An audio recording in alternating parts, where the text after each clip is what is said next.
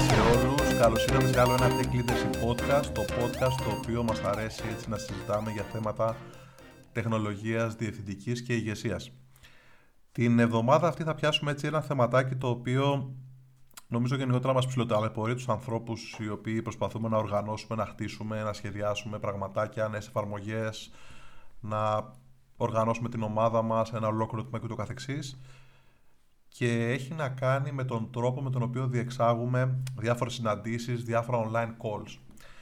Γενικότερα, όσον αφορά τις συναντήσεις, τα calls που κάνουμε, τίνουμε να το βγάζουμε λίγο έξω από τον νόμο, να το πω έτσι λίγο λαϊκά, τίνουμε να κάνουμε πολύ περισσότερα calls και συναντήσεις από ό,τι χρειαζόμαστε, διότι ε, δεν αντιλαμβανόμαστε ουσιαστικά το πόσο πολύ ακριβό, πόσο πολύ έτσι κοστοβόρο όλο αυτό είναι για τον ίδιο τον οργανισμό και την ίδια την ομάδα μας είναι σημαντικό να καταλάβουμε ότι μια συνάντηση όπου συμμετέχουν 5, 6, 10, 15 ενδεχομένως άνθρωποι είναι κάτι πάρα πάρα πολύ ακριβό έτσι, διότι αρκετά μέλη μιας ομάδος, αρκετοί άνθρωποι χάνουν ουσιαστικά παραγωγικό χρόνο από την καθημερινότητά τους προκειμένου έτσι να παρακολουθήσουν μια συνάντηση. Και όταν αυτή η συνάντηση μέσα στη μέρα για αυτούς τους ανθρώπους γίνουν τρεις συναντήσεις, τέσσερις συναντήσεις ή γίνουν δέκα συναντήσεις μέσα στην εβδομάδα τους, τότε μιλάμε για αρκετές ώρες, για αρκετές εργατόρες ουσιαστικά οι οποίες δαπανώνται στο συγκεκριμένο ουσιαστικά μηχανισμό επικοινωνίας. οπότε ένας, ένα βασικός προβληματισμός τον οποίο πρέπει να τον έχουν οι άνθρωποι οι οποίοι οργανώνουν, σχεδιάζουν, διευθύνουν, διοικούν ομάδες, τμήματα και το καθεξής είναι πώς θα εκμεταλλευτούν και θα αξιοποιήσουν τον χρόνο των ομάδων, των ανθρώπων όσο πιο αποδοτικά. Δηλαδή να είναι τόσο, τόσο to the point η επικοινωνία και οι συναντήσεις αυτές να γίνονται στο πλαίσιο το οποίο ουσιαστικά δίνουν πραγματικό value στον οργανισμό και στην ομάδα και όχι ε, ότι ουσιαστικά σπαταλάμε κατά κάποιο τρόπο τον πολύτιμο χρόνο των ανθρώπων αυτών. Πάμε να δούμε λοιπόν για ποιο λόγο συμβαίνει όλο αυτό. Για ποιο λόγο πολλές φορές καταλήγουμε να κάνουμε περισσότερες συναντήσεις από ό,τι ε, πραγματικά χρειαζόμαστε. Ο κυριότερος λόγος είναι γιατί είμαστε απροετοίμαστοι. Δηλαδή δεν έχουμε επενδύσει τον χρόνο τον οποίο χρειάζεται προκειμένου να προετοιμαστούμε. Να προετοιμάσουμε μία ατζέντα για το meeting, να προετοιμάσουμε το goal της συνάντησης, να προετοιμάσουμε κάποιες σημειώσεις, να προετοιμάσουμε ενδεχομένως να αναλύσουμε ενδελεχώς μία κατάσταση, ένα πρόβλημα προκειμένου να το παρουσιάσουμε στην ομάδα για περαιτέρω συζήτηση. Η ελληπής προετοιμασία είναι ο κυριότερος λόγος για τον οποίο δημιουργούνται, γίνονται ουσιαστικά, λαμβάνουν χώρα διάφορες συναντήσεις, οι οποίες δεν έχουν ιδιαίτερο λόγο ύπαρξης. Φυσικά ολοκληρώνονται και μετά πρέπει να γίνουν follow-ups και το καθεξής, νέα meetings, προκειμένου να δούμε αν αυτό που είπαμε τότε τελικά τι κάναμε και το καθεξής. Επόμενο είναι ότι συνήθως τα meetings τελειώνουν και δεν υπάρχουν ε, επόμενα βήματα. Δεν έχουν καθοριστεί ξεκάθαρα ότι ο Χ θα κάνει εκείνο, η Ψ θα κάνει το άλλο και μέχρι πότε. Μέχρι πότε θέλουμε να έχουμε ολοκληρώσει, να έχουμε προχωρήσει, να έχουμε κάνει κάτι και να συσκεφτούμε ή να δούμε τα αποτελέσματα αυτών των δράσεων. Οπότε λοιπόν δεν δημιουργούνται τα αντίστοιχα action items προκειμένου συγκεκριμένοι άνθρωποι να αναλάβουν δράση. Δηλαδή τα λόγια, η συζήτηση όλη αυτή άμεσα να γίνει κάποιο action προκειμένου να λύσουμε ένα πρόβλημα, να κάνουμε κάποια βήματα μπροστά, να προχωρήσουμε ε, μια κατάσταση. Άρα λοιπόν αυτό που έχει πολύ μεγάλη σημασία είναι η προετοιμασία την οποία κάνουμε πριν από ένα meeting και τα επόμενα βήματα σαν επακόλουθο με την ολοκλήρωση του meeting.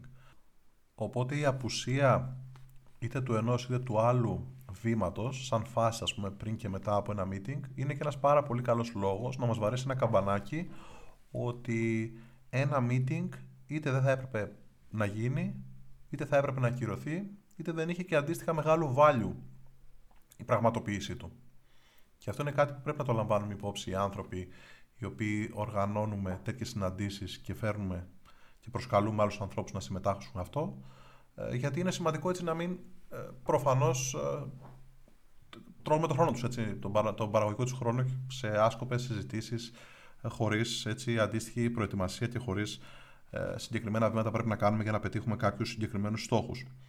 Οπότε, σαν άνθρωποι οι οποίοι οργανώνουμε και κάνουμε τέτοιες συναντήσεις, καλό είναι πολύ να κάνουμε κάποιες ερωτήσεις στον εαυτό μας, όπως έχω σκεφτεί αναλυτικά την κατάσταση, έχω σκεφτεί αναλυτικά ποιο είναι το σχέδιό μου, ποιο είναι το πρόβλημα το οποίο καλώ όλους τους ανθρώπους να λύσουμε μαζί. Έχω προτάσεις να φέρω στο παιχνίδι.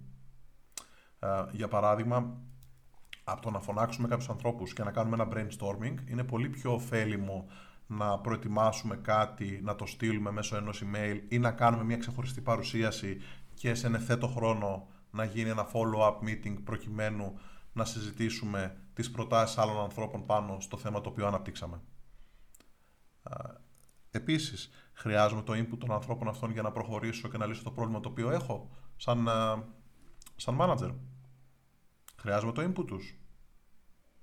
Αν δεν χρειάζομαι το input τους, τότε πάλι θα τίνει η συνάντηση να γίνει ένα brainstorming.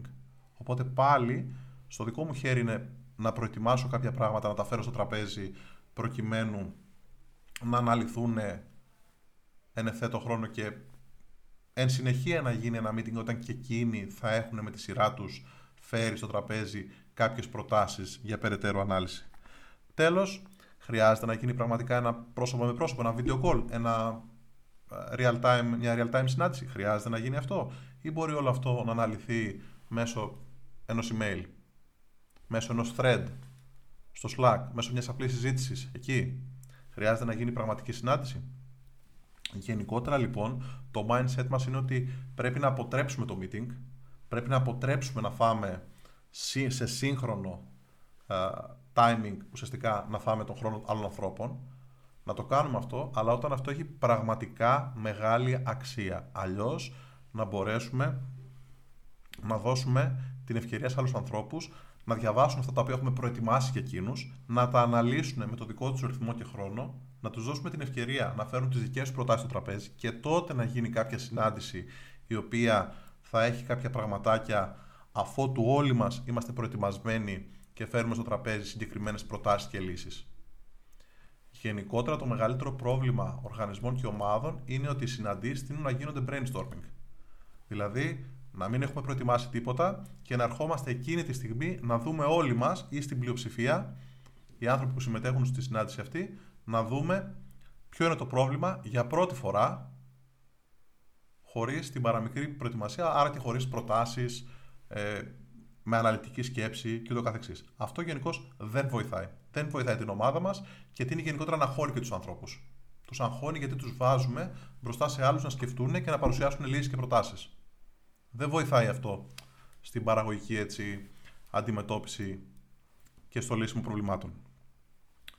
Α, τώρα, πώς το, πώς το αντιμετωπίζουμε όλο αυτό; Καταρχήν, σαν uh, stakeholders, έτσι να το πω, ερχόμαστε πάντα προετοιμασμένοι.